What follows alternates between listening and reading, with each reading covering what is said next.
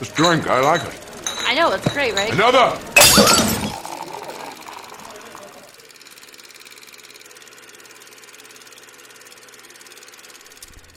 What's going on, everybody? Welcome back to another edition of Film on Tap, the show where we got the tap that never runs out, where we talk all things movies and we have a damn good time doing it. Today, I am joined by my wonderful co-host, Andre Skyite. let's try that. Let's try that one more. You know, you know what? You know what? Let, let, let's go with this. Let's go. You know with what? This. Let's, you know let's what? Clear, Fuck it. We're going live. We're staying live. Yes, you know what? Wow, that's the first time I've ever tripped up on your name. I'm so sorry. Wow. Okay. It's it's, it's all but good. It's um, that, my, mistake my, called... that was absolutely inevitable. You know, as I was saying it, I was like, something tells me I'm gonna fuck this up somehow today. And you know what? I was right. Anyway, all right. We're just going to pretend like that didn't happen. I'm here with Andres Gallego, there we go, and Nancy Rodriguez. But today we're also joined by a very special guest. Today we have Craig Gagnier, or is it Gagnier? God damn it. No one knows anyone's names anymore. Yeah. Craig, just let the people how to let them know how to pronounce your last name, because I'm oh for two so far. uh, I, I pronounce it Gagnier. It's a, it's a bastardization of the French word of gagner, which is the French for winning. So you just call me winner. If you okay, winner. That's perfect. Let the winning people... is in my bloodline. Winner. Gotcha. Thank you. Thank you for coming on the show today, Craig. It's a real pleasure to have you. And for Schmodown fans, of course, you will know him as the Barbarian, someone who's done amazingly well in that movie trivia competition. So it's a real pleasure to have you today. So let's just get things going. Let's let's take the show on the road here. So first up, we got a piece of movie news that we're going to be talking about, and that is that Boondock Saints three is officially greenlit with director Troy Duffy and stars um, Norman Reedus and Sean Patrick Flannery coming returning to the fold. How do we feel about this? Let's start with Craig. So uh, I have to confess, I've actually never seen uh, either of the first two Boondock Saints movies, but, okay. but what I have seen is uh, the documentary about the first Boondock Saints film, Overnight, gotcha. About how Troy Duffy um, burned every single bridge in Hollywood, and uh, and and basically, even though the film became a huge success, he ended up with nothing from it because of the contracts he signed for it, where he basically mm. only only wanted the, the like uh, theatrical uh, numbers, and the theatrical release uh, was a huge bomb. But then he but then it became a huge success on uh, video and uh, in, in the secondhand market, or not the secondhand market, but like you know like post theatrical market. Right. And uh, he had in his contract uh, received none none of those. So even though, though the film became a huge hit, uh, huge hit, I think I said huge hit, uh, huge a huge hit. Became just a huge turd, man. Like yeah, um, that uh, the director himself was known as a huge something else, and that ah, uh, gotcha. Yeah, and so and so did not. You know, it's all it's almost uh, you know it's a case of hubris. Um, but uh, yeah, so it's interesting to see that he, um, you know, despite this, uh, they've they've managed to get not like not just the fact that he's able to make these keep making these movies, but the fact that he's will, able to get like the original stars to come back. Because like you know, Norman Norman Reedus especially has been mm-hmm. uh, very successful. So it says something that he wants to keep coming back to this franchise. And, you know, I, I know they're popular, so I'll probably go back and watch the, the first two and watch this third mm-hmm. one as well. But it's, um, you know, it's, it's, yeah, I'm, I'm, I, I, I don't have a, a ton of excitement. It's more, more of a curiosity for me. Gotcha. All right. All right. Cool, cool, cool. Nancy, where do you fall? Have you seen the first two? Yeah, I have seen the first two. Unfortunately, I have seen the second one, which was oh, unfortunately, awful. Yeah, okay. It's so bad. They essentially tried to copy the first one, yeah. and they just did all the same jokes, and it didn't work. I, I don't, I don't mm. like the second one at all. But I think I'm on the same page in terms of curiosity. Is just. Mm. I'm surprised they're doing a third one, especially how bad the second one was. And also right. for me, I feel like coming back to movies so much later tends to not work a mm. lot of times. Uh, I'm, you know, things like Zoolander, like that was oh, not great. We don't uh, talk about that. Exactly. exactly. Um, so yeah, I think I'm on the same page in terms of more curiosity than excitement about it. Gotcha. Andres, where do you fall? Uh, you know what? I'm gonna have a drink before I tell you where I fall. Oh, okay, all right, let's go. Mm. A drink of water. Oh, that's right. Craig just called you out. How does that feel? Water's right here, buddy. Oh, okay. okay. Uh, but um, yeah, in terms of the Boondock Saints news, um, here's the thing. I've seen both films. I, I, I really enjoyed the first film, being for what it is. I saw it in college for the first time. The second one, I made a pilgrimage to a nearby town to go see the movie because it was in a very limited theatrical release. So mm-hmm. I drove forty-five minutes away to go see that movie. And, oh. uh, and and like me and a couple buddies, we all made it a day where it's like, yeah, let's go see the new Boondock Saints. And clearly they loved the first one more than I did. Right. And then, yeah, no, that second one was was hot garbage. That second one was, was so terrible. I will never get my time in two thousand nine back for that, but it's all good. But having having said that, I am vaguely curious about what they could do with three. Maybe maybe Troy Duffy learned some of the errors that he had done with the sequel, and maybe he makes a better film. Maybe he does the smart choice of bringing back Willem Dafoe, other than a small cameo at the very end. Sorry, spoilers for two right there, but there you mm-hmm. go. But um, yeah, no, if if anybody hasn't seen um, Overnight, I would highly recommend seeing it, but I would also just recommend seeing it with the preface that it was it was straight up a hatchet job. Like, one of the first things that I had done um, over at Columbia College was we were doing this um, this film review program and stuff like that. And Troy Duffy actually was nice enough to come in uh, with Nor- with not Norman Reedus, uh, Sean Pat- Sean Patrick Flannery um, mm. to do some press for it and to promote it over at our school. And you just saw just how excited Sean Patrick was to be working with him, and Norman, and he spoke so many stories about Norman Reedus being very excited to come back and all this other stuff. And from what I've been told is that a lot of the stuff in Overnight is kind of a hatchet job uh, from the filmmakers themselves, but also it's just one of those things where it's just, you point a camera at somebody and capture all the wrong moments and you cut that into a documentary. That's pretty much what you get. But it is it is still fascinating to watch, I would say.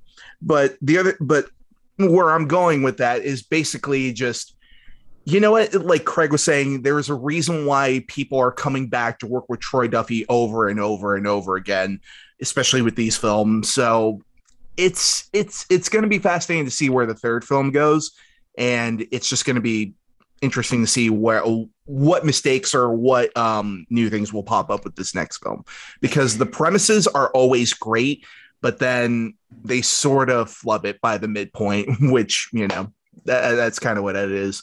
More curious more than anything else, but, you know. I love how you say, I'm excited to see what mistakes they're going to make. Really holding it. Let's see how they mess this close. Up. Yeah. No, but I'm like very in like a similar boat as all you guys in that, like, I'm very, I'm curious to see what he does with this sequel, because, I mean, I love the first movie. I- I'll admit that I like the second movie probably more than most people do. It's like a guilty pleasure for me. They're just, I don't know, they're just fun movies to me, especially since, you know, Willem Dafoe is just kind of going for broke in both of them, and I just love it so very, very much. Um, As a drag queen in the first movie, it's, just, it's hilarious. It's, it's great. So great. And, like, he had no right to give us that kind of performance, but he did uh. it anyway, and I'm so thankful for it.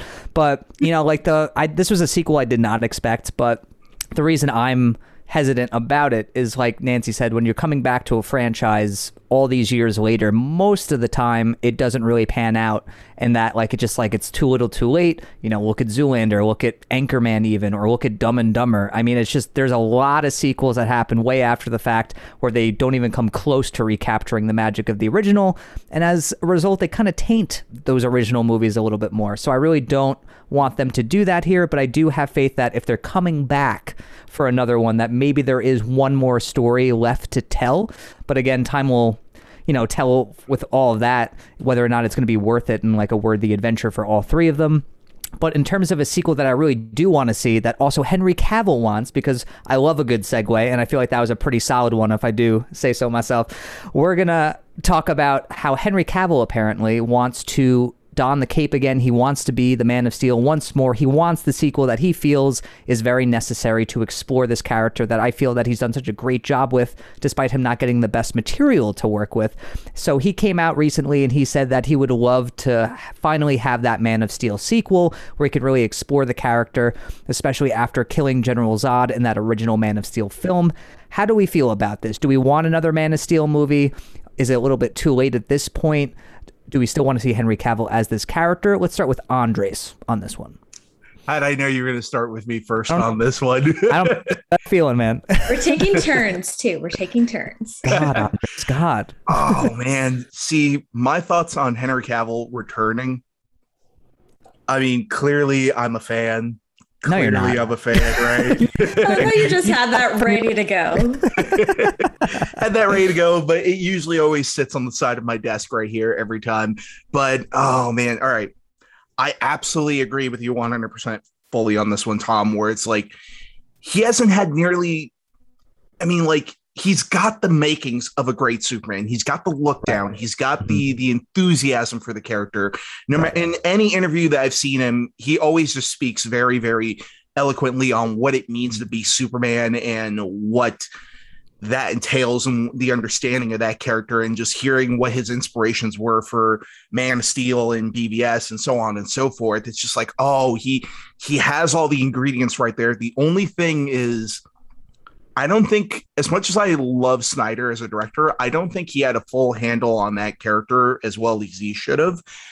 Um, at least not until the uh, uh, the Snyder cut of Justice League, for sure, because that that was kind of the first time where I went, "Oh yeah, that's that's um, that's the Superman I know and love," even though he's wearing a black right. suit. But and uh, but yeah, I, I think with the right filmmaker, he could, for lack of a better word, soar in the sky. with, with the, oh, oh God. Should we stop recording now? Because I feel like we've just lost it. I think we just jumped yeah. the Craig did not appreciate that. But. Craig was like, yeah, no, I'm good.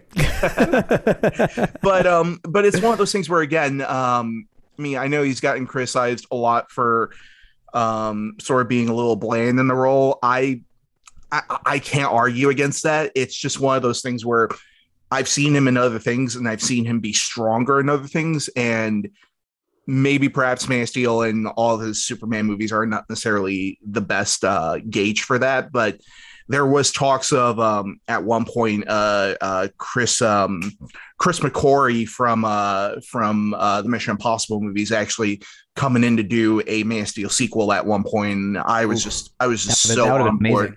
It would have been amazing. And then also on top of that, people forget that Chris McQuarrie actually wrote the first couple of drafts of um of the first X-Men movie with, with Singer. So he oh. d- he has dabbled in comic books quite a bit before in the past. But I just think Cavill's got all the makings of a great Superman. He just needs someone to sort of hone that in and focus in on that. So that's why I feel on that. If he wants to come back, oh, my God, D C, let it happen, please. Let it happen.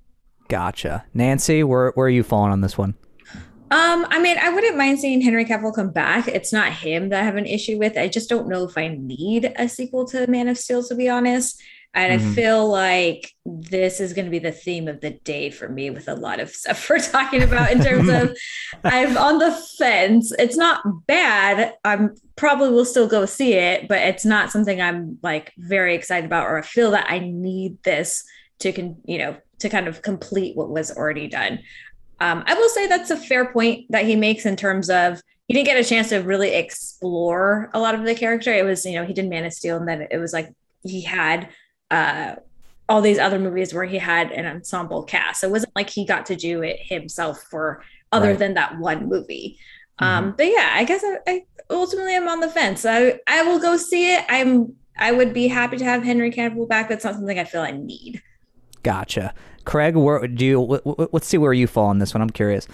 So, so much like Andres had his uh, Superman to, to show his fandom, I'm going to do it. Uh, as you can see, I'm more uh, Team Marvel than Team ah. uh, um, than Team D C. That being said, um, you know, I, in terms of the movies that they've made, um, I, uh, I'm I'm with uh, what what you guys have said, that it's like I don't I don't put the blame on him for the previous uh, uh, films being a bit lackluster. And I, and I think that of the three, that Man of Steel was the best of the three.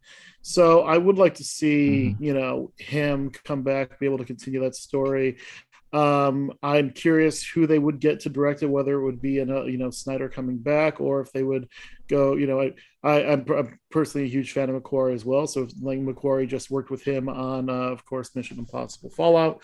So mm-hmm. it would be, you know, that would be a curious way to go with it. And also it's like, look, at the end of the day, Henry Cavill can't have his last appearance as Superman be with that weirdly uh, C G I'd baby mouth that he had in uh, Justice League. Like we, we, we, you know, you can't. It's it's like it's like Harrison Ford coming back for Indiana Jones five after Indiana Jones four. It's like oh, it's like God. You know, even though that last movie was a turd, like let him come back and and do something better with it. Um, right. Yeah. Not, not not to say the Man of Steel was a turd. You know, the, the Justice League. Anyway, the Justice League. The Justice League. Yeah, God. No, I mean, I totally agree in that, like, I love giving people redemption for a character that I think that they're right for, but they just weren't in the right movie with that character. Like, you brought it up perfectly with Indiana Jones. I think we can all agree, Indy four, not the best movie and not what we wanted from that character. So the fact that we have James Mangold directing that with Indy coming back, I think we can get the redemption that we deserve with that one personally. But when it comes to Henry Cavill is Superman, I agree with Andres in that I think he's got everything. You like, you have all the necessary things to be a great Superman. You've got the look, you've got the charisma. He's shown that charisma in various movies, and I think he even started to show that charisma as Superman in Zack Snyder's Justice League, and even in like the final like fifteen minutes of like the Justice League, where you actually got to see him be that kind of bright, bubbly Superman that, like, you know, a lot of comic book fans have really come to know and love. And I think he's a really talented actor. I think he's great as that character. And I'm one of those people, I definitely do love Man of Steel. It's a movie that's grown on me the more I've watched it, and I really did like that. That was my favorite appearance for him as Superman. I kind of felt like Batman v Superman made him far too dark when he's not really meant to be that kind of character. Um, So I really want to see him come back. I mean, Man of Steel made a shit ton of money. I mean, it was a big box office success, so I was very shocked that they never actually made like a full-on Man of Steel sequel. But if there is a sequel, I would really like someone fresh behind the camera and someone fresh in the writer's room to kind of rejuvenate this character and give Cavill the script and movie that he deserves, because I think he even feels, I don't think I've gotten my due as this character. I don't think that I've delivered on this character the way the fans deserve. And I really appreciate that passion that he has for the character. And I mean, if you brought in Christopher McQuarrie to write and direct a Superman movie, especially since they worked together on Mission Impossible, and McQuarrie's a really talented director and writer, I think that could be the makings of a really great, probably very grounded superhero movie for the most part, considering that McQuarrie really loves his practical stunt work. He likes things to feel grounded and realistic, even if he's dealing with otherworldly kind of things. So I'm very excited about the prospect of maybe that possibly happening. But all in all, I really want Cavill to get the redemption he deserves as this character. And, you know, I really think that he has the makings to be one of the best Superman, if not the best, if he actually got the movies he did deserve. But then again, kind of up in the air, unfortunately. But in, you know, speaking of superheroes, speaking of comic book properties, we're going to segue right now into trailers. We got a couple big ones to talk about. The first of which, we got a trailer the uh, past couple weeks for Uh, Morbius, which stars Jared Leto as the comic book character. We got our first big look at the movie, our big full-length trailer for the movie that I think is coming out in February, I believe now. January. So what? It, yeah, February. Wait, was it February? January. January. Oh, January. See, this is yeah. This is why we're we're, we're having we're we're we're gonna have a really great January this year. We're gonna have Scream. We're gonna have Morbius yeah. next week right afterwards. It's and the, it's yeah, the be best packed. part is that January is usually that like dumping ground where studios just kind of dump all their crap, and now it's like we're actually getting movies we're genuinely excited for, which is really cool. But uh, we got our a brand new look at the movie. So what did we think of this new Morbius trailer, Craig? Let's start with you. Lead us off. Um. So. I feel like in general, a lot of people have an issue with Jared Leto over his performance as the Joker. And I feel like I feel like the public, um, you know, feeling towards him, especially the public feeling of comic book fans towards him, is had soured. But I'm, I'm personally a big fan of his work, both in music and in film. And um, I'm I'm very excited for this, especially, you know, they've they've hinted since the first trailer that this was going to be tied into the greater M C U by the inclusion of uh, Michael Keaton's uh, Vulture character. And, you know, now that we've seen in the, you know, in Venom, uh, Let There Be Carnage, that they are directly tying it into the M C U. And then that, uh, you know, we, we and we see that this is directly tied into Venom, not just with the, you know, references to the Uh, events of Venom, Let There Be Carnage, but then also him literally at the end of the trailer saying, "I am Venom." Um, so it's, you know, yeah. which which by the way, my favorite my favorite moment of the trailer, just uh, just the, the the humor showcase there. Uh, again, just it, it's you know, I, I feel like with this Sony S- Spider-Man Rogues Gallery universe we're getting is the the side universe, I'll call it. Um, it's uh, you know they're. They're going a little darker, but also like still keeping with the humor. And I, I don't know. Mm-hmm. I, I like I like what they've done with the first two Venoms, and I'm excited to see uh, what what comes from this. Also, they, the cast is fantastic. Uh, uh, Jared Harris, I'm I'm excited to see more from John. Uh, wait, hold on. That, well. Sorry, I almost said the wrong name. Uh, Taye Diggs, not so much. I mean, not that not that he's bad. I just didn't see that in this trailer. Not to dig at Diggs, but Tyrese Gibson. Oh wait! Oh Jesus Christ! Sorry, my brain. I blame the alcohol. Because because if Taye Diggs was in this, I'd be more interested. I know. So funny. I don't remember him in the trailer, but maybe I'm just Tyrese not remembering. Gibson. No, that's literally sorry. what I was thinking. I was like, Taye Diggs is I'm in so this. Sorry. I definitely oh missed that. No, I was just like, wow, I need to watch this trailer again. I'm never being invited back. Yeah, no. Um, sorry. No. Strike one, Craig. Let's keep drinking. Cheers, oh, guys. Ty- Ty- Tyrese Gibson. Jeez, oh Pete. No, I, I love Taye Diggs except for Rent. F Rent, um, but um, whoa, that's a hot take. True Taye Diggs fan, right? No, there. Are you kidding me? Rent, is, Rent is awful. I Rent is horrible. Rent is out. Uh, sorry, my cat just bit me um, because I was talking about Rent. Um, she also does not like Rent. She, oh, yeah, I think she agreed. She's going again for it. Okay, but um, yeah. Anyway, um, no, I'm, I'm excited. Yeah, at the end of the day, I am excited. Awesome. Nancy, how did you feel about this Morbius trailer that stars Taye Diggs, apparently? Yeah. Well, I would also like to point out that uh, you pronounce his name Jared Leto, uh, and I've not heard it pronounced that way before, so interesting. I feel like it goes like either way. I feel like I've even kind of bounced back and forth with that. It's Jared Leto, for sure. That's oh, how you pronounce it. Scream at me, Nancy. Jeez. We need to get it right. No, I'm just kidding. Uh, yeah. Again, this is when I'm on the fence of. Uh, I will agree. I like that it looks darker and that they mm. are somewhat keeping that uh, humor to it, but um, mainly keeping it a dark movie. It looks interesting. I just, for whatever reason, I can't put my finger on it why I'm not as excited.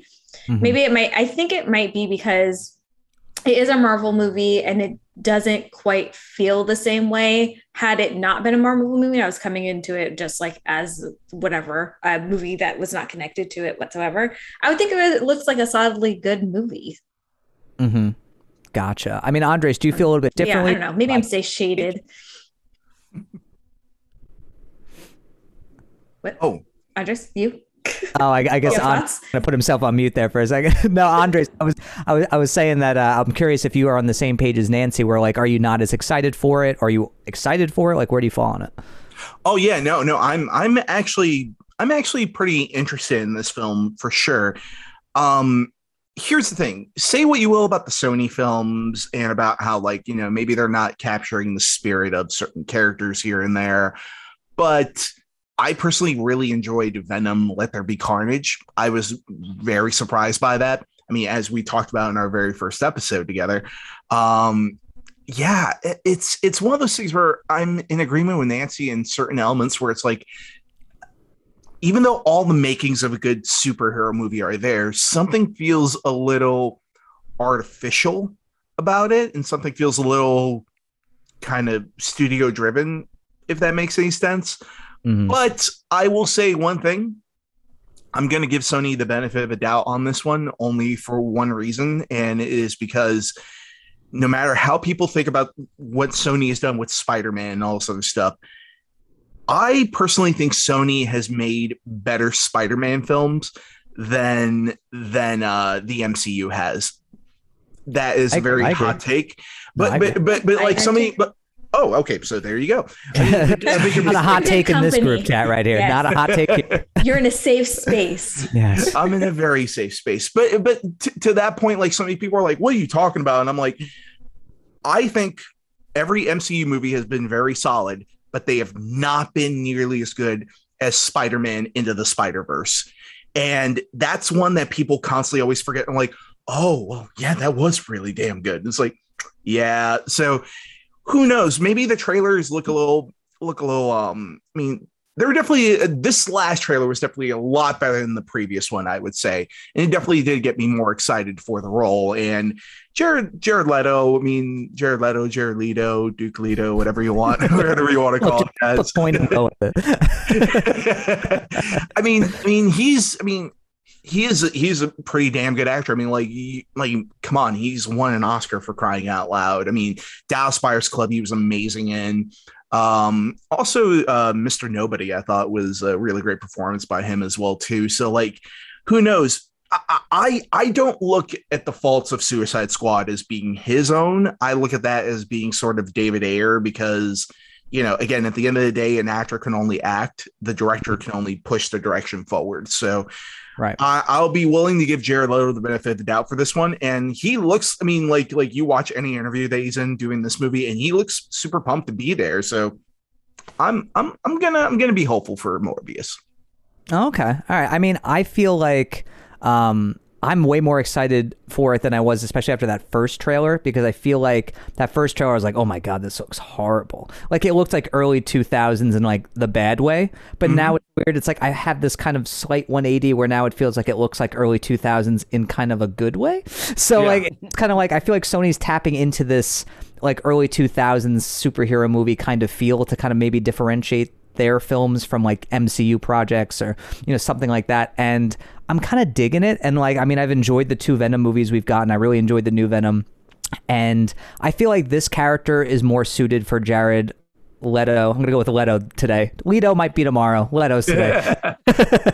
But I think he's way more suited for this character. He looks like he's more comfortable as this character, if that makes sense, where it just feels like it's more easygoing. He's having fun with it. You know, he really is kind of like relishing being in the role. And I feel like this kind of dark, brutish character who ultimately kind of has a good heart and is dealing with a lot of things that are out of his control seems like very in his, you know, wheelhouse. And I really liked seeing him in this trailer. Some of the special effects look pretty cool. Like the Morbius look looks pretty fucking awesome, which I'm really excited for. And kind of tying into Venom a little bit, like Craig said at the end of the trailer, that was my favorite moment too, because I did not expect it at all. And I was like, oh, that's such a great way of kind of like reminding people this isn't like in the same universe. And I mean, I'm excited at the prospect of like, you know, the Venom universe and this Morbius universe combining with the M C U universe. I'm very curious to see how well they mesh together, or if it's gonna kind of feel like two very, you know, different worlds colliding in a bad way. But I'm still very optimistic about just the prospect of seeing all these characters in the same universe. But I think at the end of the day, like, I enjoyed watching this trailer and it made me more excited for it than I was initially. Um, and I think that it has the potential to kind of be like a new Venom where I'm just like, yeah, I want to see more of this character. Because Morbius, I don't know if you guys watched the um, the like early nineties Spider-Man show, like the animated one, yeah. where like he was always one of my favorite characters whenever he would pop up, because like I just love the character. I love the whole tragic backstory of it. Even like Spider-Man didn't even want to like hurt him because he kind of like felt for the guy. And I just like, I was like, oh, this would be such a great live action movie if they cast it right. So I'm kind of getting those vibes. So for me, I'm like, okay, I think this movie's on the right track. I'm kind of getting those like early nineties Spider-Man animated series vibes. And I'm like, I'm all for that. But I think we can all agree. I think we're, I feel like we're all cautiously optimistic about it. We're definitely curious about it. Um, But we'll, you know, come January, we'll see where this one falls and if it's as good as we want it to be, or maybe if it's just a dumpster fire. Time will tell. But uh, moving on to a new trailer, we're g- kind of doing a one eighty now from comic book property to I Love Lucy. We're going to be talking about Being the Ricardos, which is a new film from writer-director Aaron Sorkin that tells the story of um, Lucille Ball and her husband, uh, Ricky, right? Am I? It's Ricky, right? Okay. Ricky yeah, Ricardo. Yeah, Ricky Ricardo. Jeez, I don't know. I'm having a brain fart today. But uh, Taye Diggs stars as Ricky Ricardo. he's he's just like really deep into character, like method. So yeah, it stars Taye Diggs, it stars Javier Bardem, it stars Nicole Kidman, and it tells the story of the Ricardos. It tells kind of like the backstory of the I Love Lucy show, some of the drama behind the scenes, and kind of the toll that it took on those, you know, um, two real life individuals. So we we got a new trailer recently for the movie. We got kind of like a teaser prior to that. So how do we feel about this new Taye Diggs film? Let's go to Andres first. Well, okay. As far as Taye Diggs goes, you know, I'm going to absolutely, when we promote this episode, I'm absolutely tagging him in it just to see if he's like, you know what, guys, I'm happy you mentioned me. I'm happy that you're promoting my projects for me. We love Taye Diggs. He's the best. Yeah. Oh, I got um, smack about him initially, so I don't know.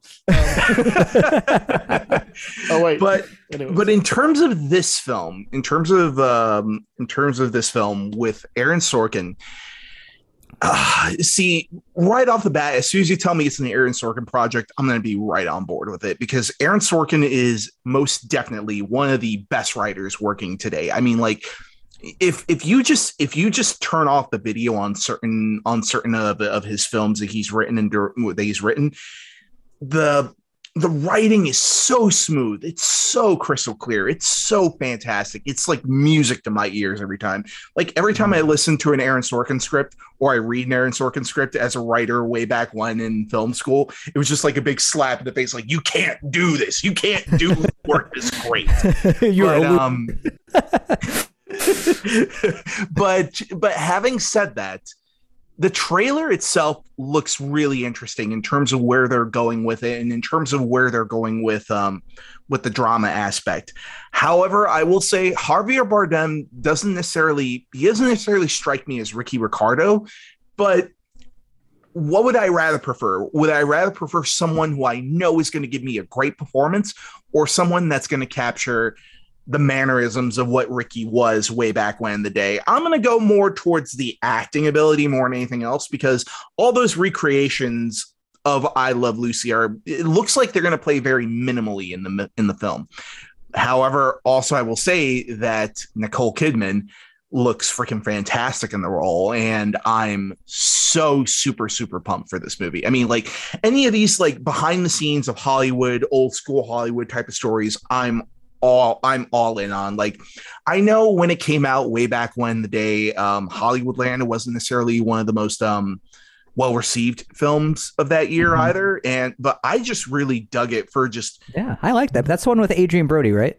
Yeah, A- Adrian Brody, and then also Ben Affleck played Ben Affleck him. as uh, George Reeves, right? Yeah, Ben Affleck yeah. as George Reeves, and and that film. I, I I felt like I felt like it was sort of what Black Dahlia was trying to do a few months ago. Exactly. Didn't earlier. they come out in the same year? They came out in the same year. Yeah, yeah that yeah. was always way better, because I remember I was like pumped for both of them. Sorry to cut you off. I just remember like, I got excited that someone brought up these movies because I felt like they were just like forgotten. No, but uh, yeah, Hollywoodland's like way better. Yeah, no, absolutely. So like this sort of gave me those type of vibes all over again. And so I'm just really excited to see what Sorkin uh, pulls off with this. Comes out in three days. So That that's going to be fantastic. And then also on top of that, the reviews have been stellar for it so far. So right. I, I I think we I think we have another winner here. Sorkin just keeps giving us a movie every year, and they keep getting better and better and better. So yeah, awesome, Craig. Did, where do we did, fall on this one, man? So so before we go too far down this rabbit hole of uh, so Ricky Ricardo is actually the fictional character. The actual actor's name is Desi Arnaz. Um, yeah. Yes. So. Oh my gosh. That's why I was unsure. Thank you, Craig. Yes. Thank you. Even when Diggs, I said that, I was like, something Diggs sounds Diggs weird about Ricky this. Ricardo, Javier Bardem is playing. Desi oh, so Arnaz. It's a dual role mm-hmm. kind of thing. Oh, okay, uh, gotcha. Yeah. So yeah. Boy. Um. Anyway, the um. So. I, I think it's interesting that um, you know one one of that uh, you brought up that uh, you don't know if Javier is going to be exactly the right fit for it, and I think part of that, and it's um, you know I I, I love Javier Bardem, uh, particularly you know no, no Country for Old Men, but the um, uh, the, the uh, so, something a friend of mine pointed out when he first heard about the casting is that it's like you know we've got this iconic. Uh, you know, pair of uh, American comedian comedic actors playing, both being played by non-American uh, performers. I mean, Nicole Kidman's technically Hawaiian, but you know, she's really Australian. And uh, you know, so it's it's it's odd that um, you know, it'll, it'll be interesting to see how well they fit in. But it's like, you know, mm-hmm. like De- Desi Arnaz was Cuban American, uh, whereas Javier Bardem doesn't, you know, doesn't uh, bring that to the table with him.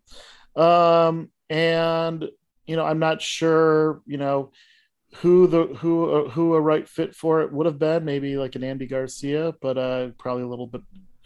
They're about the same age. I don't know. The point point is, is that uh, you know, going back to other things that Andres has said, though, is that I I too am always in awe of uh, Sorkin dialogue, Sorkin writing, um, and I think that Sorkin's first two directorial efforts of Molly's Game and uh, uh, The Trial of Chicago Seven were both um, big uh, big uh, I would say the successes. They were both uh, uh, really really great, really well done films. And uh, yeah, so seeing the trailer for this, it made me, you know, realize how much I don't know of behind the scenes, what was going on. And I, mm-hmm. you know, the, all the, you know, c- considering that the, you know, public image of Lucille Ball is just, you know, like the, you know, the, the you know, one, one of smiling and laughing and comedy. And, uh, you know, she even says in the, she says in the trailer, it's like, I'm Lucille Ball. You'll know when I'm being funny, uh, you know, showing, showing the, uh, you know, the difference between the, uh, the public face and the private face that we'll be getting in this film. And I'm very excited to see that. Awesome. Nancy, what, where are we, uh, at on this one? Uh, yeah, I think I'm interested to see what did happen behind the scenes. Uh, when I was in sixth grade, I actually went through a huge uh, T V Land phase where I was watching everything from like Happy Days and Mork and Mindy. Uh, uh, and then I Love Lucy was on there right. as well. And so I watched a lot of I Love Lucy growing up. So I... It's, the show is very near and dear to my heart, but I'm excited to see what is, you know, what happened behind the scenes. And I don't know exactly what happened, but I do know she like went through a rough divorce um, with Desi Arnaz, and then there was a lot of just personal things going on in her life. Um, so I'm excited for them to bring that to the forefront. I will say I was a little bit hesitant in terms of their casting. I was afraid it was very much like, here's a famous redhead, put her in that role. Here's a right. famous Latin actor, put him in that role. Um, mm-hmm. And I am a little bit hesitant as in terms of Javier Bardem doing this, because within the show, uh, Desi Arnaz, you know, brought a lot of his Cuban roots to I Love Lucy. And that was like a huge thing for him to uh, incorporate that into a show that he was doing. So I hope that he does well by that.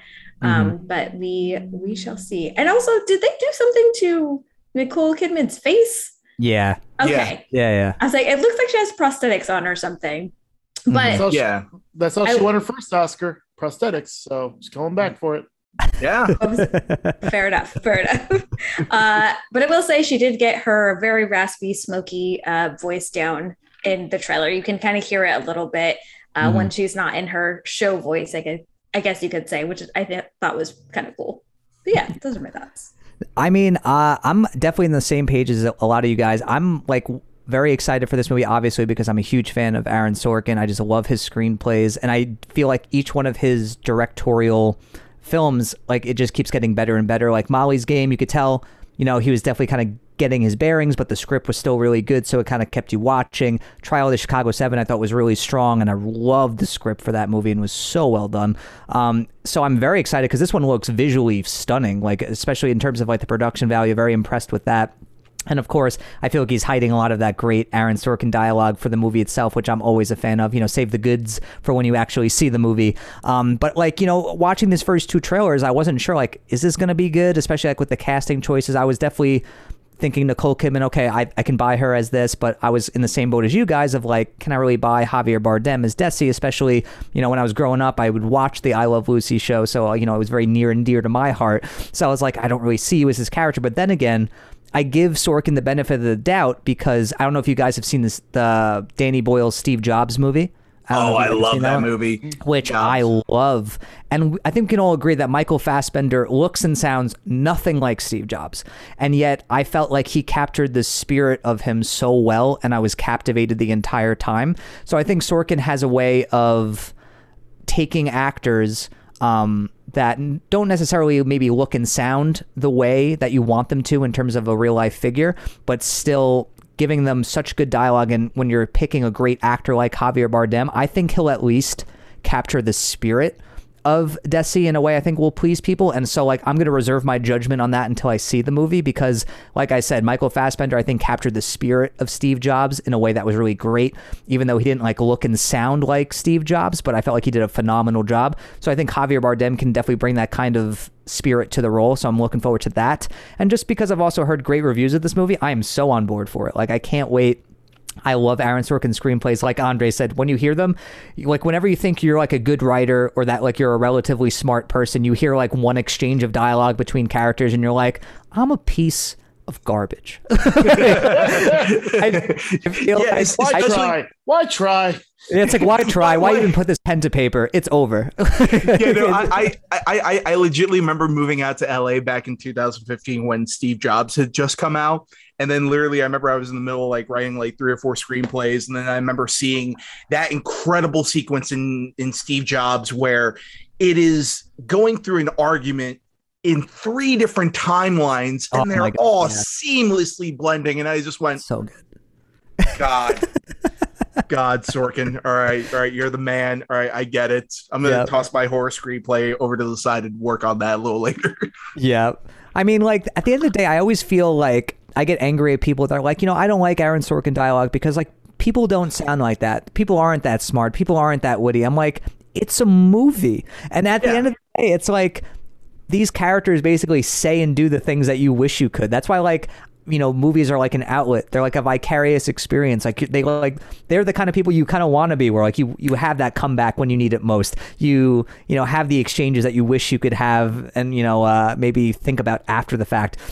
You know, like, the way I, like, always think about Aaron Sorkin dialogue, it's like when you get into a fight with somebody and you don't come up with, like, the best things to say until, like, maybe a half hour after that argument's over, and yet he's thought of that already and it's in the movie, and you get angry because, like, you wish you could be that person. So yeah. like, that's, like, why I always, like, laugh and smile whenever I watch his dialogue, because it's just so good and just so witty and sharp, and the way he's able to kind of meld different timelines and make things flow so seamlessly, and then you're also behind the camera trying to direct this thing. I mean, it's very commendable. So I'm really excited for this one, and I can't wait to see it. I think it hits Amazon Prime uh, in later December. I think it's hitting theaters soon, like Andre said. So I'm very curious to see what other critics think of it. There's only been kind of a limited amount of reactions so far, but I think uh, if those reactions are anything to kind of gauge what the general reception is going to be for this one, I think we have another Aaron Sorkin winner on our hands. And speaking of winners, or at least in my mind, a winner, we're going to be delving into kind of the movie of the week that we're going to be talking about now, and that is Marvel's latest project, The Eternals, which hit theaters, uh, I think, a week or so ago, and it's, you know, number one for the second weekend in a row. And Craig, I just want to say you look like the most marvelous Bond villain stroking your cat. I was uh, going to say that the entire show, but I was waiting for the cat to come back, and yes. it's like she knew. It's like she knew I needed to say it. Yep. We're but going to take uh, over the world. Yeah, just one cat at a time, one stroke at a time. That's one more keystroke in your master plan. But uh, oh, Mister Uh, Bond, I expect you to die. See, look, you even got the part down. See, like, it writes itself. Am I wrong?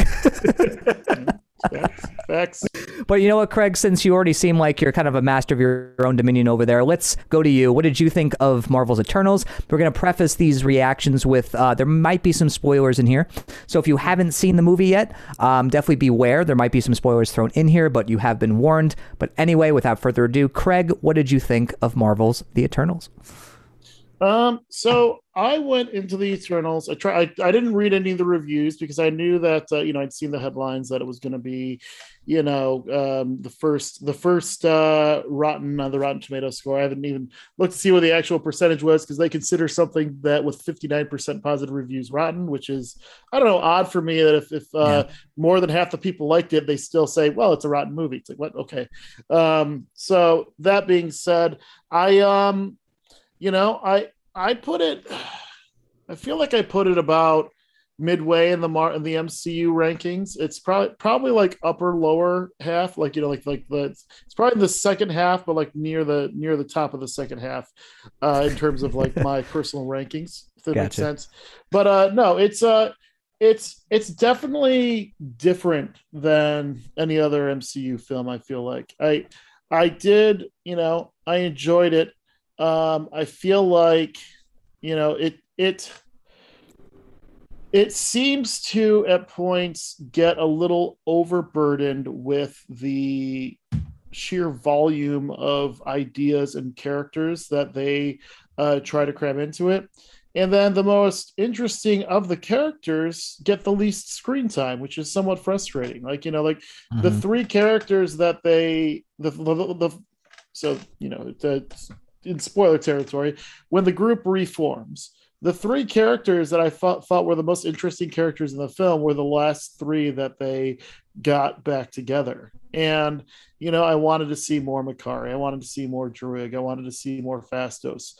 And, um, you know, I think that's a good thing for the prospects of this franchise moving forward. If one of the, you know, if one of the complaints is, I wanted to see more of your movie, you know, I wanted to see, I wanted to see more of these characters that were in your movie. Um, you know, it's, um, I, I almost feel like this would, it, it felt like something that would have been better served as a, just a standalone epic sci-fi story. And now I know why they, you know, clearly, clearly it's being, you know, mm-hmm. brought into the bigger, to help tell this bigger story.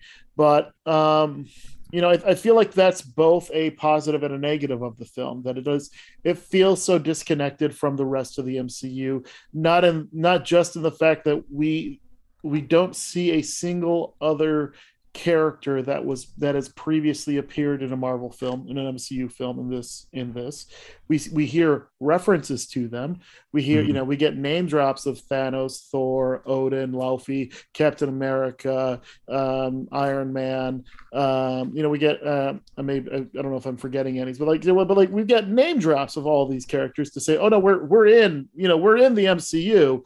But it's um you know, it's also, you know, just like the lack of seeing them physically interact with them makes it seem somewhat, uh, so, somewhat separate.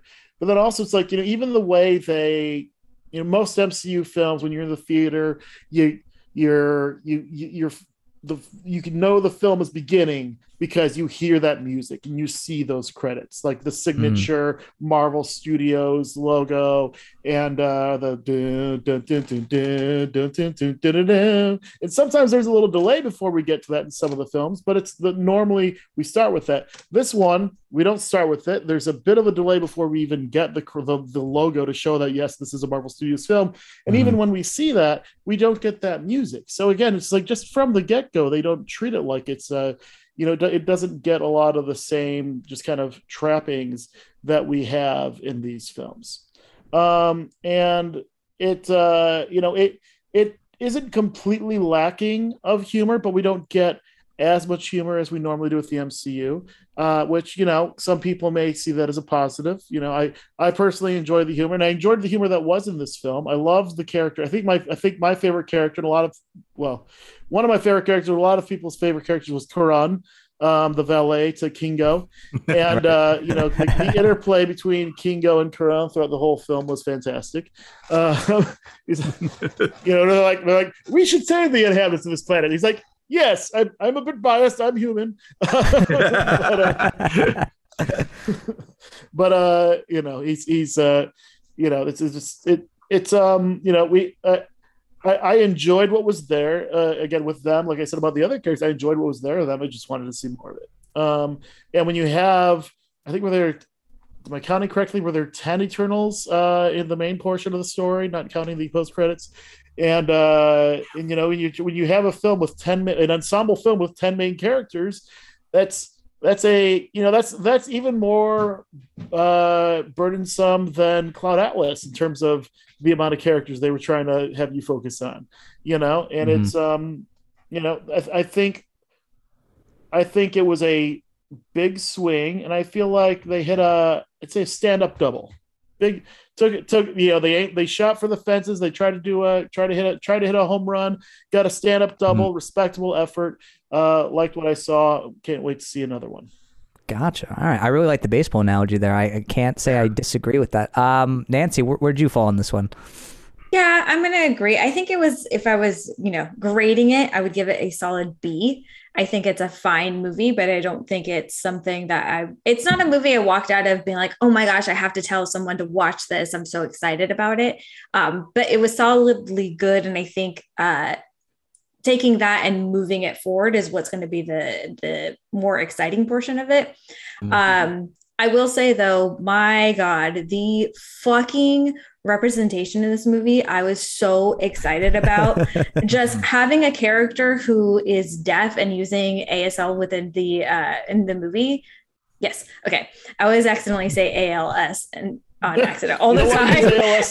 Yeah, so A S L, American Sign Language, um, was just so exciting to see. It really, I just loved it so much. And then having someone who is also, you know, gay and has a husband in the movie, again, spoilers, but it's the, a great spoiler. It's something that I think hasn't been brought to the table yet within the, you know, M C U. And I was so excited to see it.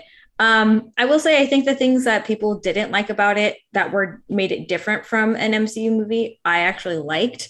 Um, right from the get-go, when we got a scroll, I was like, oh, okay, it's a little different. We haven't had that before. Mm. But that also cued me into, okay, we're going to get a lot of information within this movie that we're going to uh, have to digest. And I think that was the issue I had, was there was just so much going on. It took a lot to actually digest that within the time frame we had for the movie. So yeah, mm. overall, I would say a solid B. All right. The movie lasted seven thousand years. Exactly. Andres, how about you? You know, I'm going to have to preface this a little, a little more, actually, and just say that Jack Kirby's Eternals is a very weird project to bring forward. It is, it is a comic where if you read it, it's, it meanders quite a bit. It's more about all the existential questions. So when they announced they were going to make this, I was kind of like, I don't know if that's necessarily going to be a good movie, but you know, we'll see. We'll see where it goes. And the diversity of the characters is right there on the page as well. But I will say one thing before going any further into this. I know a lot of people are giving Chloé, Chloé, Chloé, um, Chloé, um, Yeah, Chloé Zhao. I, I know a lot of people are giving her um, kind of a little bit of a hard time with directing this film in terms of like if you can go from an indie sensibility to a big budget sensibility. I personally don't see that as the problem. I just sort of see that it is a problem with the source material right off the bat. And I will say one thing. Um, I was not a fan of Nomadland. I actually... I actually thought that movie was kind of a mess at certain points, but the direction, or at least everything about it, apart from the story, I thought was great. But going into this, I was still very, very, um, very, very interested to see what kind of sensibility she would bring to something like this. And mm. in terms of also a weird property like Jack Kirby's Eternals, um, I think for the most part, they... the ingredients that they had in it really worked. I like, as Nancy said, the, the cast was fantastic all the way through. And as Craig was saying, um, just some of some of the bigger ideas of this in the, the span and the timeline of it being over seven thousand years, it mm. is different. And they swung for the fences. However, for me, it only worked half the time, I would say.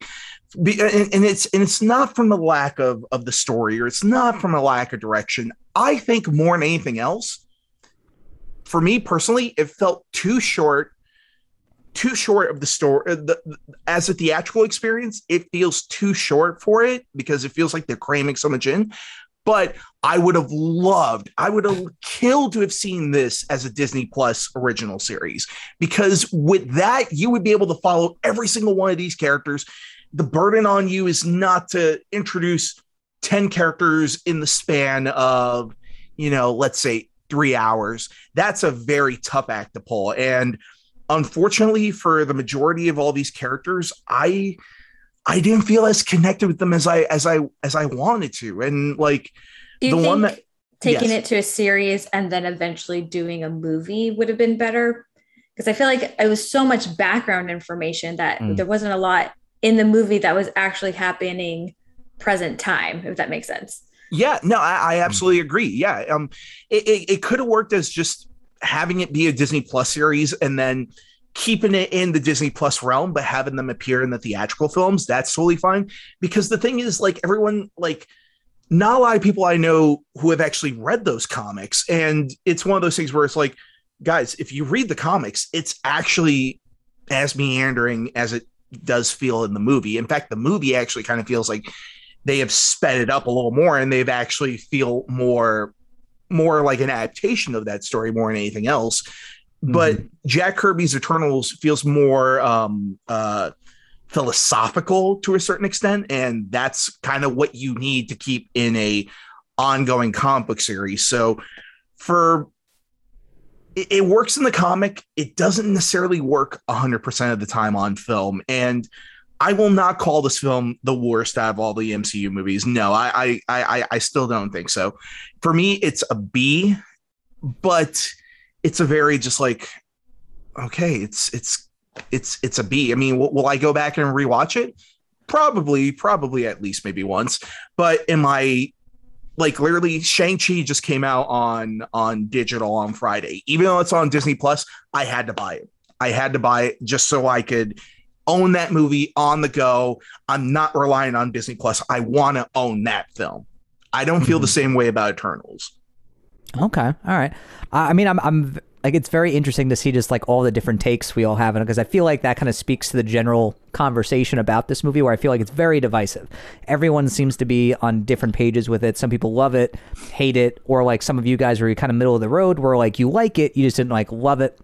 For me, um, I liked it a lot more than I thought I was going to, because frankly, the trailers kind of did nothing for me going into it. So my expectations mm-hmm. were pretty low, if I'm being honest, which yeah. I feel like is why I think I enjoyed it maybe more than you guys did, because, you know, watching the trailers, I'm like, this just seems so bland to me. I was like, this, like, none of this really excites me. I did, it doesn't really feel like an M C U movie to me in like the ways that I want it to. But what I found surprising about this movie is that even though these characters aren't really, at least all of them aren't given um, the depth that I wanted them to. Like, there are certainly characters that are fleshed out more than others, which I appreciated. But, you know, this is a movie that's almost three hours. But you, like you said, you have like about ten main characters. So you don't have time to like flesh out all of them probably the ways you want them to. But at the end of the day, it's like I really liked every single one of these characters. And I have to give the film credit for that, because I really didn't expect to kind of find myself getting attached to, you know, you know, a few of them, let alone all of them. And I felt like each of them brought something new to the table. Each of them felt like a fresh character for the M C U. I liked learning about them. I love the representation. I love the fact that even though there's like, you know, um, you know, a gay relationship in this movie, that there's not like that moment where it's like we're drawing too much attention to it. Like, it just feels normal, which I'm like, thank you. Just, just present it as something normal, and then let's proceed, because that's, in my opinion, the kind of the best representation for that kind of thing. Mm-hmm. Um, And just every, every performer in this movie was like bringing their A game. I really like the story. There's some tragic stories in here. It spans over a vast period of time, but I really like that we use those different periods of time in order to flesh out characters, even though I do feel like this movie is kind of all over the place in terms of like where we are in the timeline. And, you know, it's like we're, you know, we're thousands of years ago, we're hundreds of years ago, we're in the present day, we're like a hundred years. It's just like we're all over the map. And that was a little bit disconcerting, and it kind of gives you a little bit of uh, whiplash, unfortunately. But at the end of the day, it's like I felt like this, unfortunately, had the burden of giving you all the exposition, introducing you to all these characters, giving you the origin story, because, you know, this is, you know, uh, a band of people that we've never seen before on the big screen, you know, as M C U fans. So you have to, unfortunately, give the whole origin story thing. But now that I think that we've gotten that out of the way, I think that the potential for these characters to become even more enveloping, even more exciting is on the table. Like, I left this movie thinking, wow, I did not think I wanted to see more of these characters going into it. But now leaving it, it's like, I'm excited to see where they go next. Like, I really like a lot of these characters. Like, I especially really love Druig. I love him so much. Yeah. I think that he's such a cool character. And I think he kind of speaks for a lot of the people in the audience, because I remember I had a lot of like problems with certain things they were doing in the course of the movie, but then he would continuously point them out, and I was like, my man, there he is. He's like, you're like like you're basically calling attention to everything I have a problem with, what these people are doing. I thought that um Richard Madden especially was fantastic in this movie as Icarus. His story is very tragic, and I didn't see where that was headed. I really liked that the movie kind of played with your expectations of him, um, thinking like, okay, this is a character I can kind of root for and who I like despite his flaws and what he's done. But at the end of the day, you're like, oh, damn, it's like, I don't want to hate this character. I don't want to be on like his bad side. It's just like, but I really loved the tragic nature of that character. I really loved all the performances in this movie. And I definitely think Chloé Zhao did a wonderful job directing it. I really liked how some of these action sequences played out, the camera work, the way it's presented. It was definitely a little bit more um, colorful than a lot of other M C U projects, which I enjoyed. And it felt a little bit, it felt different in a good way for me. Like, I wanted this movie to feel different. That's a cool thing about these new Marvel movies that we've come out, at least this year, is that Shang-Chi and Eternals have felt wildly different compared to the M C U, and I love that. I love when Marvel gets fucking weird. I love yeah. it. I just and, and that's and, and that, and that's the thing, is that people forget this entire year. Yeah, this has been the most experimental Marvel has ever been. Yeah, WandaVision, Captain mm-hmm. and Winter Soldier, Eternals, exactly. um, Black Loki. Widow. I mean, like, all of them falling into different points in the timeline. Yeah, not following the typical Marvel formula of just like, you know, oh, one film takes place one after the other and all this other stuff. Mm-hmm. They are really going for the fences, and honestly, for a company that did as great of a job wrapping everything up as Endgame did, they're kind of in a tough spot. They're kind of in a really tough spot. And so I applaud them that they are mm-hmm. that they are not necessarily resting on their laurels, but they're still trying something a little different going forward.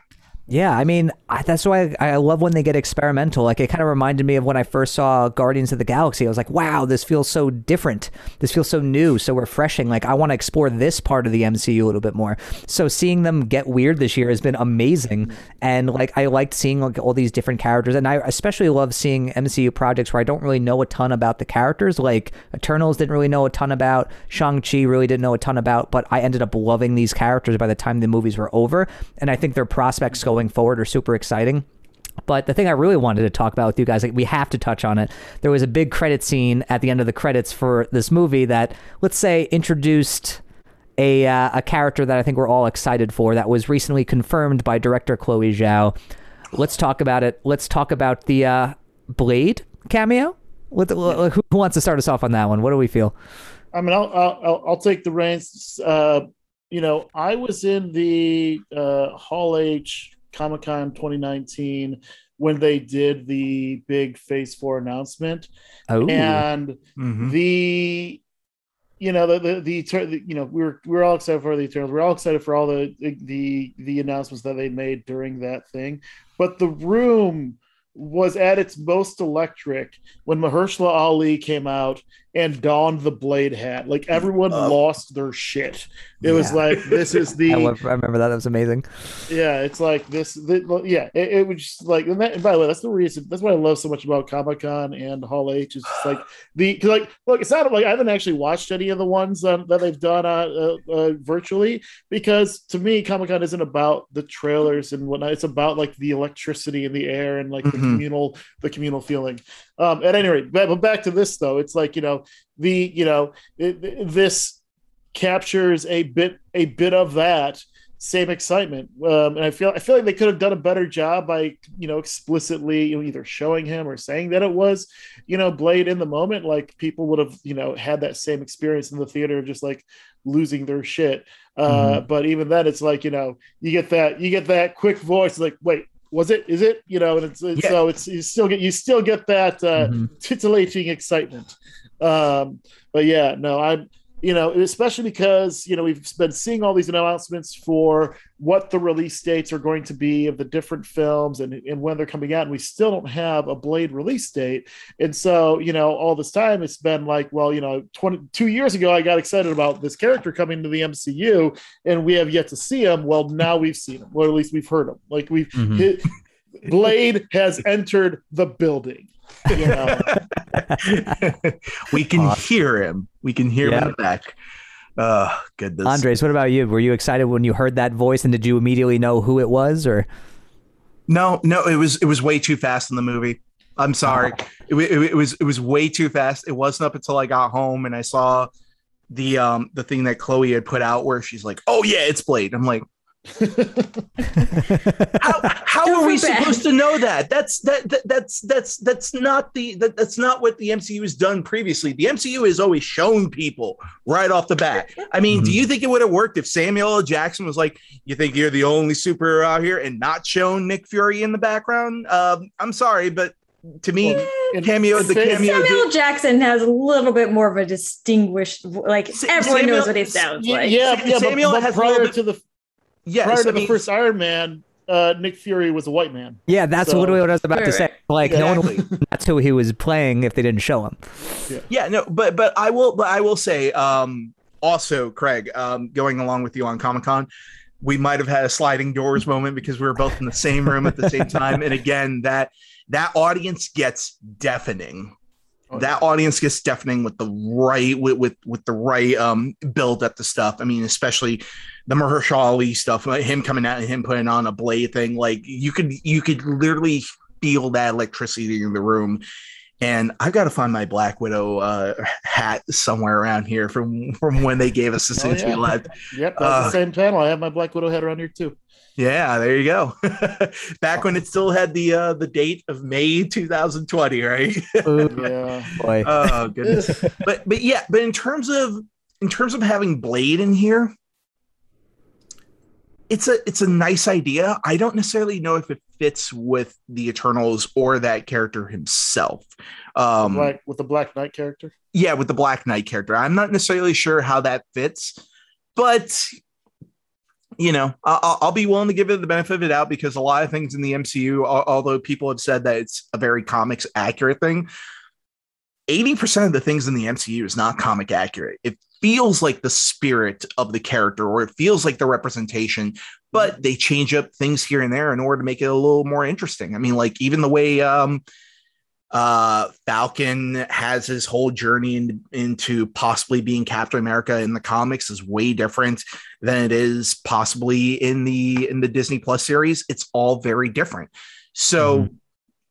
I don't I don't mind if there's a change. You just have to have a good reason for the change and for including this character. So, I mean, for I mean, for me, it's a nice prospect that, like Craig has said, Blade right. has entered the building. But right now, it kind of doesn't mean anything for me because it's like, okay, okay. great. He's there, but what are they going to do with him? Like, at least showing a little bit of him, or at least showing him just sort of gives us a representation of what direction they're going for Blade. But like, like how they did with frickin' um, uh, Thanos' brother in the movie. Like, it's like, oh, they could have easily done the same thing, but at least we can see where they're going with it. I was so pissed. I had that spoiled for me like a month ago. Oh, I was no. so pissed. Uh-huh. Yeah, like because I don't know what, there was some sort of leak, and I just remember like all over my Twitter feed. It's like I, as soon as I went on, it was just like Harry Styles, Harry Styles, Harry Styles. I was like, oh fuck, dude. Yeah, ver- yeah Variety leaked it out. Lost their shit, and I was like, yeah, knew it. like, I was just yeah. like, oh, yeah. Un- un- unfortunately, uh, Marvel and Disney just need to stop um, inviting uh, Variety to any of their things because every single one of their big things they've spoiled. They've spoiled.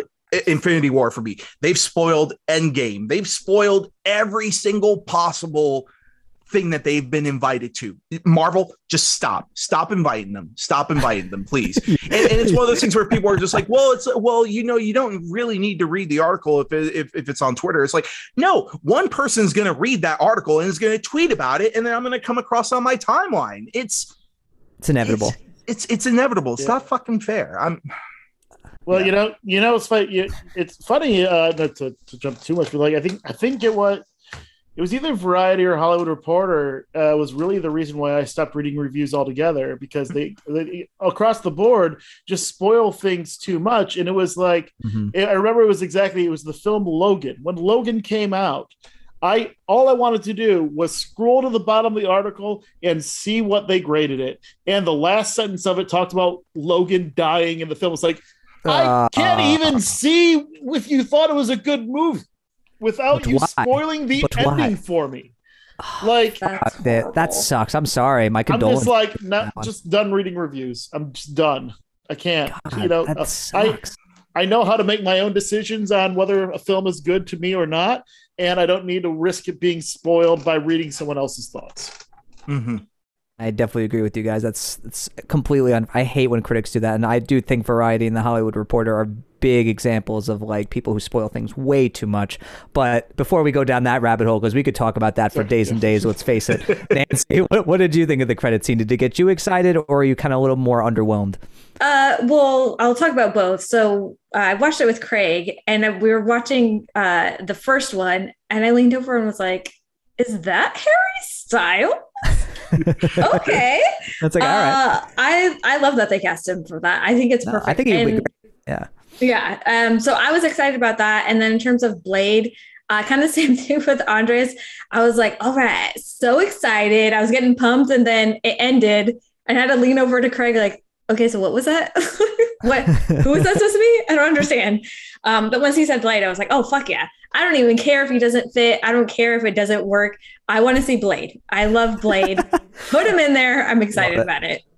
Oh, my. No, I'm, you know, the weird thing is like when uh, that scene played in our theater, like that voice came on, and like immediately I was like, oh, that's got to be Mahershala. It's got to be him. Like it, he has that voice that's like velvety smooth. That sounds like it's like dipped in sweet, sweet caramel. So like I was just, I was just, I was just yes. like, like if this is not Mahershala Ali, I'm gonna be pretty pissed. But I just remember like my sister and I, like we were like on the same page. So like the scene came up, it ended or whatever, and we literally at the same time, like we both looked at each other and we're like, Blade. Like it was just like we just, we just knew it, because everyone was like, who the fuck's voice was that? I don't understand. And we're just smiling. It's like, bro, that's fucking Blade. And then they're like, oh, oh, and you literally heard just like, oh, oh, oh, oh. Like it would like trickle down the aisle of like, oh, okay, I get it, I get it. Because like the last time I felt completely lost by a uh, like Marvel's end credit scene, and it's because like this is way before I started reading any comics, so I was like completely in the dark. So it was like that. Um, I think like the Avengers end scene, I think where, where Thanos pops up at the yeah. end and like he smiles or whatever. I was like, who the fuck is that guy?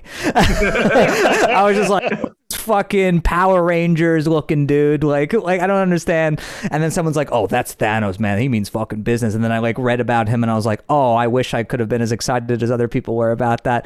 But oh dude, yeah, man, like I'm in the boat as Nancy, where like I mean, one, I don't really know a lot about the Black Knight character. I did some research after the fact, and I was like, oh, this sounds cool. Like, I want to see this explored. Um, but I really don't know how Blade really fits into that character, or if, if they've crossed paths before in the comics. Andres, you would probably know better than I would about whether or not they've interacted or not. But just the prospect of Blade just being in the M C U, like that is probably the future Marvel project I'm like most excited for, because mm-hmm. I think Mahershala Ali will crush it as Blade. Like if you have to replace Wesley Snipes, because Wesley Snipes was just perfect as Blade, but if you're going to replace him, Mahershala Ali is like pitch perfect casting. I mean, if you even watch him in uh, Alita Battle Angel, he basically looks yeah. like Blade in that entire movie. Mm-hmm. So when everyone's like, oh, you don't think he could be Blade, and they show a still from it, everyone's like, oh, all right. Yeah. Alita Battle, Alita Battle Angel was his Blade screen test. Yeah, exactly. But, yeah, thank but like you, Cameron, felt, thank you, Rodriguez. I think I felt like that was his way of kind of auditioning without really auditioning, and I just feel like he's going to be so good as that character. So I got super excited about that, and you know, like I feel like his solo movie, I hope that th- that also feels very different compared to you know the rest of the M C U. But I also think that Morbius coming out is really going to kind of open that door to the whole like vampire thing. thing so that when yeah. Blade comes in, it'll feel like more earned than it's just like, okay, vampires are now here, and like that's a thing now. So I feel like Morbius will really kind of open that door. Even if that movie's not great, I think it'll at least establish the fact that like vampires are a thing that could be in the M C U. So I'm excited about that. I'm just so excited for Blade. Like I could go I could go on for days and days. I love Wesley Snipes as Blade. I love those first two Blade films. We don't talk about Blade Trinity. We don't do that. Um, but the behind the scenes stuff is fun. I don't know. Have you guys heard about that stuff? Like all the behind I the scenes. I have not. Oh, yeah. I, I actually I was... like Blade Trinity, but it's one of those movies where it's like, I'm very aware this is a bad movie, but I still oh, it's like pleasure. It for some reason. Guilty I, I, it's so bad. oh yeah, no, I, I was at a Q and A for Buried, um, starring Ryan Reynolds, uh, way right. back when the day. And someone asked him about, about Blade Trinity, and he went on this whole diatribe about how he, like, when he saw the movie, he didn't recognize any of the scenes that he was in because they, they were all cut so radically different. He's like, I think I shot an entire, an entirely different film than what we got. And like, even he admits it's a piece of garbage. Damn, man. I mean, it's, again, it's like, I have like a specific set of like super guilty pleasure movies that I know one hundred percent are shit. But like when I watch them, like I just have like a smile on my face because it's just like one of those like so bad it's good. Like Blade Trinity's on that list. Yes. Wild Wild West is on that list. Even like yes. Men in Black two is on that list for me. Nice. Like that I know are just so bad, but like I can't stop watching them once I've started.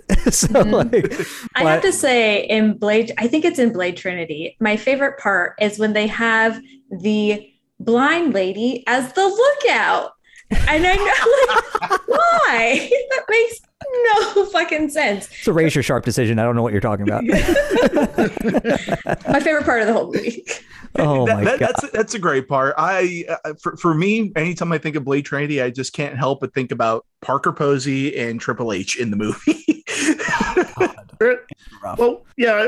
When I think of Blade Trinity, I just think of how much it makes you realize how big professional wrestlers are, because normally you see Triple H on the screen next to another, you know, similarly sized man, another professional wrestler. And then when you see him on the screen with Ryan Reynolds, like, oh my God, he's a giant. So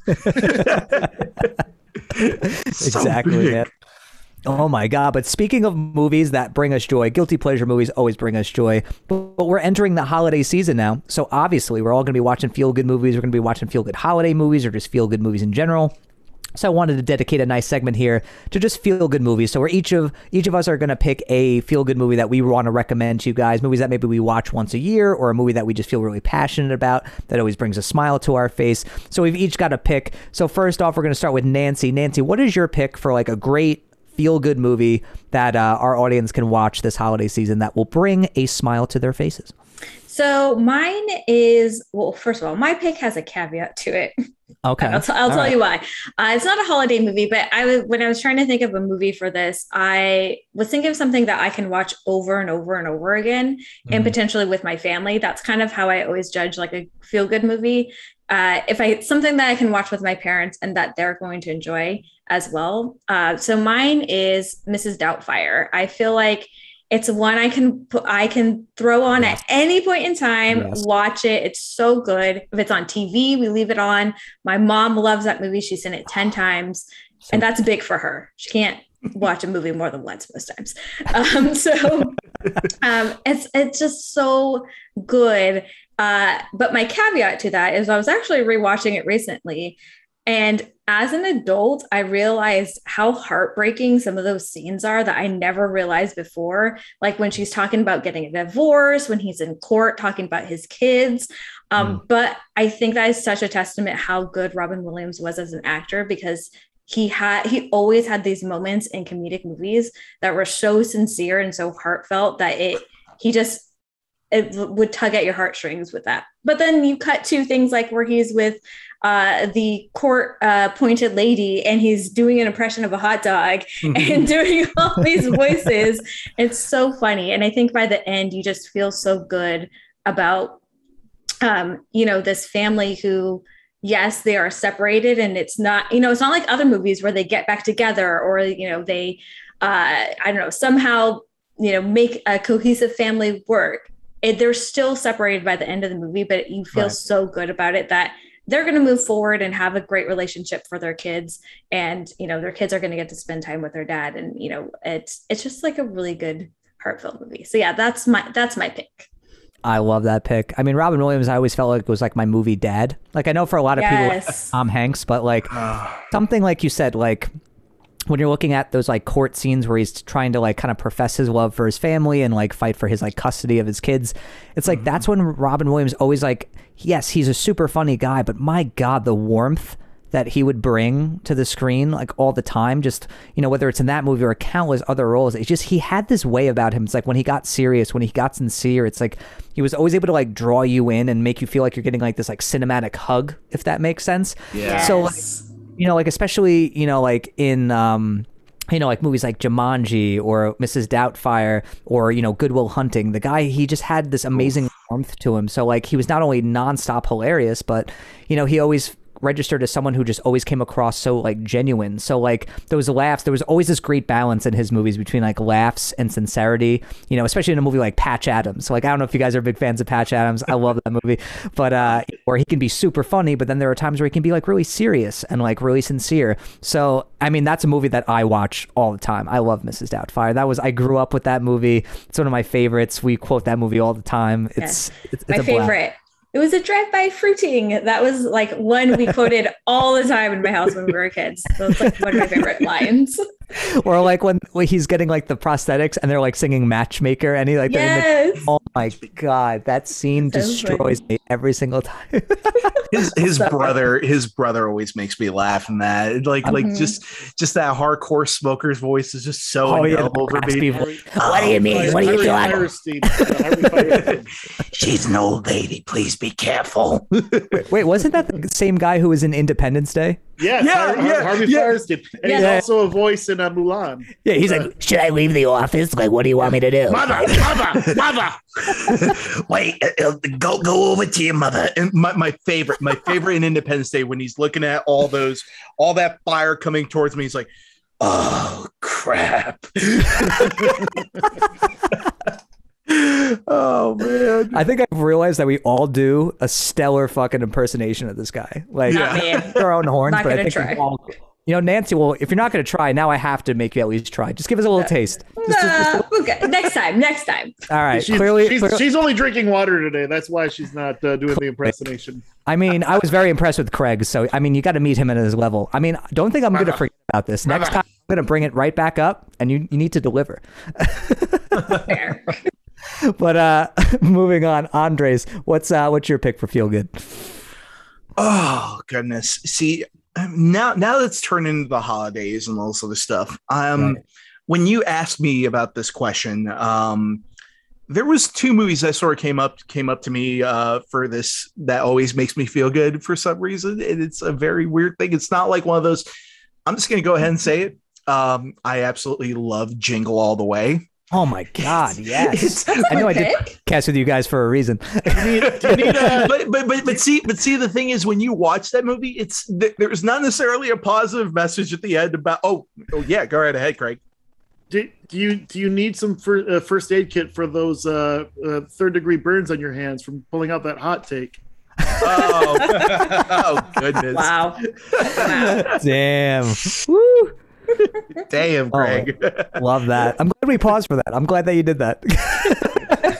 I love the raising of the hand. Yeah, he was just like, I have a question. for for our for our audio listeners, Craig yeah. was holding up his hand, and I was like, oh, he's got something to say. Let's see what we uh, got. Nice. That was clever. Yeah, but but but for but for this but for I don't know why, but Jingle All the Way just it's it, it, for me it's It's a very nostalgic movie. It's not the best Christmas movie out there. They they break so many rules in Christmas movies consistently in this. Like, it, it, there's just so many things that you just go, wait a minute, that doesn't make sense, or that doesn't compute, or and.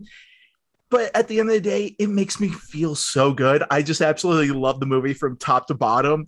And, mm-hmm. and there's certain questions that you ask where, like, you know, when, how the hell does Arnold Schwarzenegger appear in this Turbo Man outfit at the very end? How is this Turbo Man outfit able to fly at the end? Why does Jamie not recognize the clearly Austrian accent that's coming from Turbo Man? Jamie, it's your, don't you like, like, like, like, the, like the moment up and at like, them. I always think of Simpsons. I always think of Simpsons. Oh my God. It's it's just it's just so great. And then also Sinbad's in the movie as his this rival postman that's trying to get the this uh this mm-hmm. really hotly hotly sought after toy. I mean, granted, we've all done late late uh Christmas shopping, but geez, like just the amount of insanity that happens on Christmas Day, I think this perfectly captures it.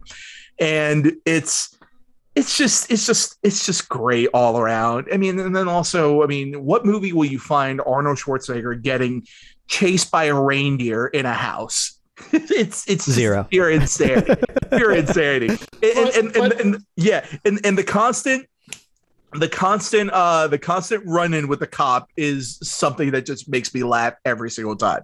I mean, just how many times do you need to come across the same cop on the same day for completely different reasons all the way through, and he's still trying to arrest you. Like, it's it's freaking fantastic. I love Jingle All the Way. Phil Hartman trying to sleep with his wife. Yes. Phil Hartman Phil Hartman He's is great. The romantic rival to Arnold Schwarzenegger. The amount of balls Phil Hartman had to have for that one. Yep. Yep. He's great. Oh, I love him in that. Oh yeah, oh. I, I I love I love his one moment where where um towards the middle of it he just looks over at at uh, Arnold Schwarzenegger and just goes, "You can't bench press your way out of this one." It's like, is he actually about to win and sleep with his wife at the end of the movie? It's like, kind of. I think it's kind of going there, guys.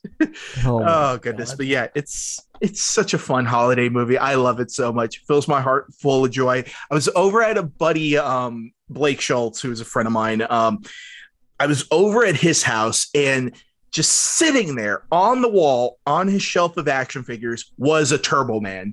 Apparently, Walmart had done an entire run where they had basically made Turbo Man dolls. And oh, that's sick. Ah, oh, goodness. And I, I, I just need to find that. I just need to find that. I'll, I'll, I'll even take the multilingual version of it.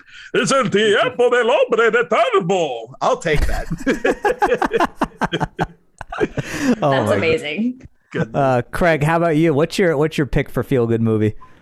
Um. So, I, you know, I. It, I have a couple. I mean, there's a lot of feel good movies. I have, I, the one that stands out to me. First, I want to give a a a. In, in case, I'm going to give a a, a a special mention to my second place that I would have said if someone else said my first place. I was worried about my second place. Is got uh, Return of the Jedi. I mean, that this, for for me is my favorite Star Wars film because it's just such a feel good film. You start off mm-hmm. you start off with the uh, you know the Jabba Palace run, which is uh, probably.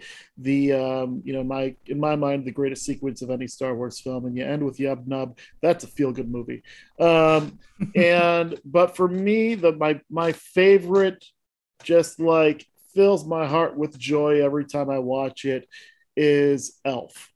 And oh, nice pick. There we you go. You know, um yeah. it Yeah, I, I kind of want to tie this back to something uh, Andres was saying earlier about uh, you know Chloé Zhao being an indie uh, director going into superhero. It was like the super the superhero films, the best ones have been indie directors coming into this. Yeah. And I actually, John Favreau, this was one of his first uh, steps outside of the indie world coming into Elf.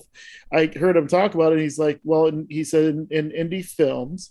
When you're ma- when you're an indie filmmaker, you are used to um, working with limited resources, and in making these big budget tentpole superhero films, you are likewise working with a limited resource, which in this instance is time. So they're used to having to, you know, work, you know, adjust for having limited resources and having the limited resource of time, even though you have unlimited resources in terms of money and, you know, studio power, that, you know, the time. And so, but t- going back to this, John, this was John Favreau coming, you know, coming out of his indie roots. Will Ferrell transitioning into leading man status. You know, before this, he was, you know, a supporting character in Zoolander, and he's a supporting character in Austin Powers, and he's, you know, mm-hmm. coming off a great run in S N L. But this was really him, you know, stepping into his own as just, you know, this comedic, um, you know, powerhouse. Well, I don't know if, because uh, I know you were here partially for the Movies That Made Us episode. Uh, so there is a Movies That Made Us episode on Elf. Like, mm-hmm. definitely watch it if you haven't watched it yet. Mm-hmm. Um, but they did say that they actually had a hard time casting Will Ferrell as the lead. No one wanted him to be the lead at that point because he was just uh, not as well known. And then also he was known to be this like very over the top, like comedic actor. So they were ha- actually having a hard time getting people on board to have Will Ferrell as a lead, which is so weird to think about now. Th- didn't they yeah. like um, originally try to cast Jim Carrey? I think that's what uh, I... I think that was their go-to. I can't remember from the episode, but I think that's originally what they wanted. Mm-hmm. Uh, but mm. I can't I can't remember at this they, point. They, they originally wanted him, but then uh, Carrie, I think, turned it down because of the fact he already done The Grinch. She's like, I've already done my holiday film, guys. Yeah. yeah. And that was, I think, because I think if my memory serves me, Elf came out in like two thousand three. So yeah. I think that was like the year before he was like in Anchorman and yeah. Old School, which kind of like mm-hmm. won well, the stratosphere. Old, old school, old school was oh three, but he's not the lead in Old School. The, the lead's Luke Wilson, and it's more, but it's more of an ensemble. Um, you know, Luke Wilson's the lead character. We stole that movie. That's he for stole sure. It with Frank. Frankie Jake really steals it. But I think they were saying that it, he had literally just gotten done um, filming it. And so what they were having issues with was the trailer came out as they were starting to finish up Elf. And so that's when it got like very convoluted or something like that. I would say watch the episode because I don't remember. I clearly don't remember it very well, but it was a good episode. Gotcha. But like it, it's, it, I feel like Elf is like the Ted Lasso of movies, in that it's just about a character. Oh, that love everything is, about that sentence. Yeah, just just so relentlessly positive and upbeat, despite the circumstances around him getting worse and worse. And um, and and well, I, I think that the t- the one moment in the film that really stands out as, you know, an establisher of the tone is when uh, Buddy begins his journey to find his dad, and um, you know the you know you have the little cartoon characters on the side that are like, you know, like wishing, saying goodbye, and then you see, you know, immediately as he's beginning this journey, you see this like big horn emerging from the water, which looks like, oh, is this going to be the first, like, you know, spooky, scary, terrifying moment of the film? And all of a sudden the, the animals on the side are like, oh no, what's happening? And then it turns out to be Mister Narwhal in one of the uh, you know one, one of the lines that I quote. Bye, buddy. I was like, hope you bye, find buddy. Your- hope you find your dad. You know, like, you know, just like so, just establishes. I was like, even if something seems like it's going to be spooky, no, it's going to be fun and just heartwarming and just mm-hmm. comfort, you know, and comforting. And that's, that's what this movie is from start to finish. And it's about, you know, he, like he, you know, he convert, you know, the, the quote unquote antagonist, the villain of the film is his own father, played by James Caan, who's on the naughty list. And, you know, and, and the, you know, much like Ted Lasso, this is just about like, you know, like his, you know, infectious positivity, you know, winning out and converting everyone to to his way of thinking. And I think that's what Christmas film, you know, that's what makes it just like such a important and definitive Christmas film, and just also just an important and definitive like feel good movie.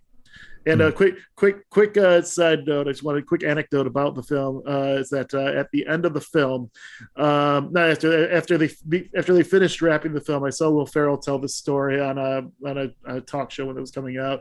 He said that as a as a wrap gift, he pre- he presented James Caan with a uh, the the Godfather trilogy. He's like, hey, you know, I heard about these films. I hear that the first two are a little slow, but but it really picks up in the third one. That's amazing. And I just wanted to say really quick, uh, even the Elf, I'm, I'm going to admit, Elf isn't one of my favorite movies. It's, but I can appreciate it for what it is. And watching that episode, the writer was saying that he had actually lost his dad a little bit prior to that. And mm-hmm. so he wanted to make a feel-good classic Christmas movie that he could watch with his kids one day. And Jon Favreau uh, had said the same thing, that he had lost his dad as well. And so that he wanted to make, uh, again, a classic Christmas movie that he could watch with his kids. And you could definitely see that throughout the movie. And I think that is what I appreciate most about that movie, even though it's not my favorite, but I can appreciate for what it is. Well, that's good. Great. I know there are some people out there who like loathe the movie, and I'm like, do you have a heart? Do you, do you know yeah. how to smile? Like, yeah, those people are wrong. Let's say, yeah, those people don't accept you. Yeah, smiling's my favorite. Peter, oh, you must be Peter Dinklage is um. Oh, it's like, oh, you're an angry elf. Like, oh my God, that's that's that's one of those scenes that it's like, in today's cancel culture type of thing, that would be one of those things where people would just be like, oh no, for for this scene itself, it should it it shouldn't even be around, or you can't do that. It's like, you can only do that in this movie because you fully, fully believe Will Ferrell the entire way through that entire monologue. He's like, oh, did did mm-hmm. did uh, did you get out of the North Pole? He's like, oh my God, because he's actually seen elves. It's like, yeah, oh, he yeah. grew up with elves. Yep. He's, he's, Oh my God. But honestly, all these are solid choices. And like, I think I'm going to take a page out of Nancy's book. I'm going to pick something that's not holiday related, because I feel like I'm going to save that for when we inevitably have like a Christmas themed episode where we can totally delve into Christmas movies. And Elf is my personal favorite Christmas movie. So I'm just putting that out there. So like, once you said that, I was just like, absolutely cheers to that. Um, But the movie that I'm picking, because like the whole genesis of this idea of like picking a feel good movie was, I was, you know, browsing Netflix the other night and I was like, I want to watch something that makes me feel good. And then finally I found it on Netflix, something, a movie that I love near and dear to my heart that uh, I got, I was lucky enough to see at the ArcLight Cinemas. Is the ArcLight Cinema still closed? Yeah, or? it's it's closed. I think yeah, yeah. A M C has bought it out here. Yeah, so I had the the good fortune of being able to see it when it came out and experiencing that theater and also seeing like a great movie there, um, was Begin Again. I don't know if you guys have ever seen Begin Again. It is with Mark Ruffalo and Keira Knightley. It's from the same writer-director who did Once and who did uh, Sing Street. So like the guy is three for three in my book. And it's one of the most underrated feel-good movies, or just underrated movies in general, that I've ever seen. And it's like about, you know, like a music producer and like a singer-songwriter that their paths cross and they end up making like this album together where they're like performing like in all these different live locations around New York City while kind of like repairing each other by like their own like personal trauma and backstory and stuff like that. And it's a movie that I could watch on like an endless repeat for like hours and hours and be completely fine with it. Keira Knightley and Mark Ruffalo are amazing in the movie. The music is so good. The movie actually manages to convince you that Adam Levine could be a half decent actor. You know, if you don't know who he is, he's the main singer of Maroon five. And it was just, and also it was really cathartic for me because, you know, there's a scene where like at the time, like I used to love like classic Maroon five, and then they kind of like sold out and started making all these, you know, typical pop songs and completely abandoned what they were. That's another conversation for another day. But there's a I, whole... I just, love, I just love the notion that you think there are people out there who know the four of us but don't know who Adam Levine is. Anyway, continue. Look, you never know, Craig. you, you never know. You know, we're, we're playing to a very specific audience. But uh, I just remember there was a conversation in the movie where, you know, she's like, you know, I thought this was like a nice, like slow ballad. And he's like, well, I wanted to make it a hit. And I'm like, and that's why Maroon five sucks now. I wonder if he realized it in the moment when he said it that he was really speaking about his own man. But anyway, the whole movie, like the music's great, the humor is fantastic. It just makes you smile from beginning to end. It fills me up with such joy. It make, reminds me why I love listening to music, because like that's one of my passions. I love, you know, listening to new artists and discovering new music and just listening to it and like, you know, taking a good mood, making it even better. So it really tapped into that, and it really feels like this great like vi- vicarious journey where you're kind of watching these characters heal each other without even really knowing it, while you're in this context of this, you know, story of an artist trying to make an album and a music producer trying to have his like comeback. And it's just so damn good. It's on Netflix right now, so if you want to give it a go, by all means, it's there. It's so damn good. I think, you know, like like I said, some of those like indie movies, they come out of nowhere and they just win your hearts over, and that's a movie I could just put in any time, and I love it so much. I mean, have any of you guys seen it? Or no, I I haven't had a chance to see it actually. I, I've seen the trailers oh. for it, but I haven't had a chance to actually see it. Yeah, it's yeah. absolutely worth your time. All these movies are worth your time. You know, Missus Doubtfire, Elf, uh, Andres, You Pick Jingle All the Way, and then, you know, Begin Again. All these are really great feel-good movies that we highly recommend that you check out. And also, just thank you for tuning into today's episode. We are thrilled to, you know, have you once again for a new episode. We're thrilled to have, you know, Craig here joining us, coming into the fold, and absolutely just, you know, blending in with us seamlessly. So it's a pleasure having you, my friend. Uh, also, you know, like, where can we find you on social media for people who are looking for you on the interwebs? So I can be found on Twitter at, at Barbarian Craig, and mm-hmm. uh, I can be found on uh, Instagram. Uh, it's a less less uh, less less cheeky. It's just uh, C F Gagnier. C as in Craig, F as in Frank, and then Gagnier is in my last name. G A Y N I E R, as in the French word to win, because all I do is win. Speaking of which, you can find me playing in the uh, semifinals of the uh, Ultimate Schmodown Singles Tournament this upcoming mm-hmm. Thursday.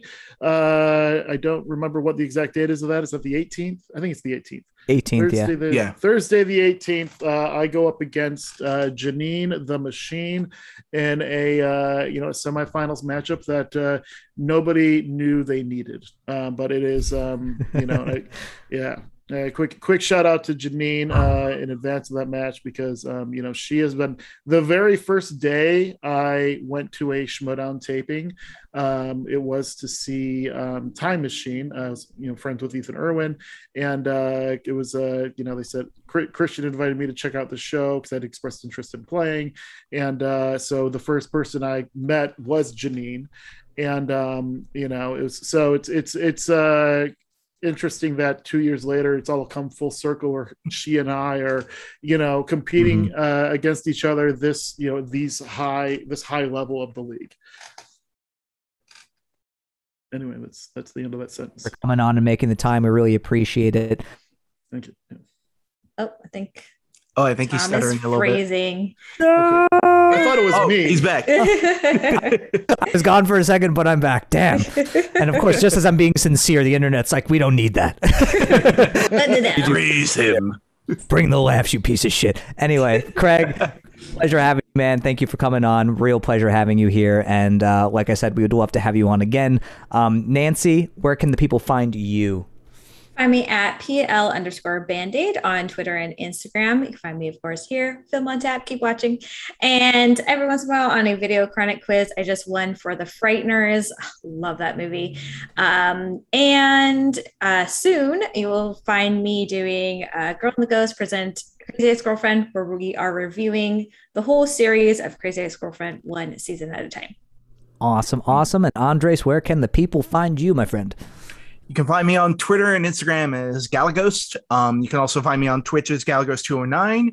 Um, you can also find me here as well. And you can also find me over on uh, the Video Chronic, Video Chronic Pop Culture Quizzes every now and again. Um, although I've kind of taken a little bit of a break on that, but I'll, you know, I'm, I'm buying my time to see what, what a good one to pop in on that is. But then also you can find me on the High Voltage Media channel, which um, we are currently working on our Star Wars Episode three episode. Um, we have just done a couple other things previously. We also do this show called um, All Time Gaming, which being very timely with the release of the Grand Theft Auto Definitive Editions, um, we actually discussed uh, Vice City. So go ahead and check that out and check out that underrated game. Uh, not underrated, but like underappreciated, I would say. But yeah. Anyway, um, you can find me there, and then you can also find me here. And uh, I might or might not have an announcement in by by the time we film next time. Oh, okay. We'll leave yeah. the people with something to look forward to. I like it. I like Mysterious. It. There we go. Okay, I see how it is. Uh, and uh, if you're looking to find me, guys, you can find me on Twitter and Instagram at Tom Chattelbash. And if you want want to find me on Facebook, it is Chattelbash Reviews. And of course, you can find me here on the Film on Tap podcast uh, every other week. Thank you for tuning in to another new episode of Film on Tap. We hope you enjoyed it. We hope you had a good time. Uh, we certainly did. And we'll see you for the next episode of Film on Tap, the show where we've got the tap that never runs out. So until next time, guys, you guys have a great one, and we will see you for the next episode. Have a good one, guys. Cheers.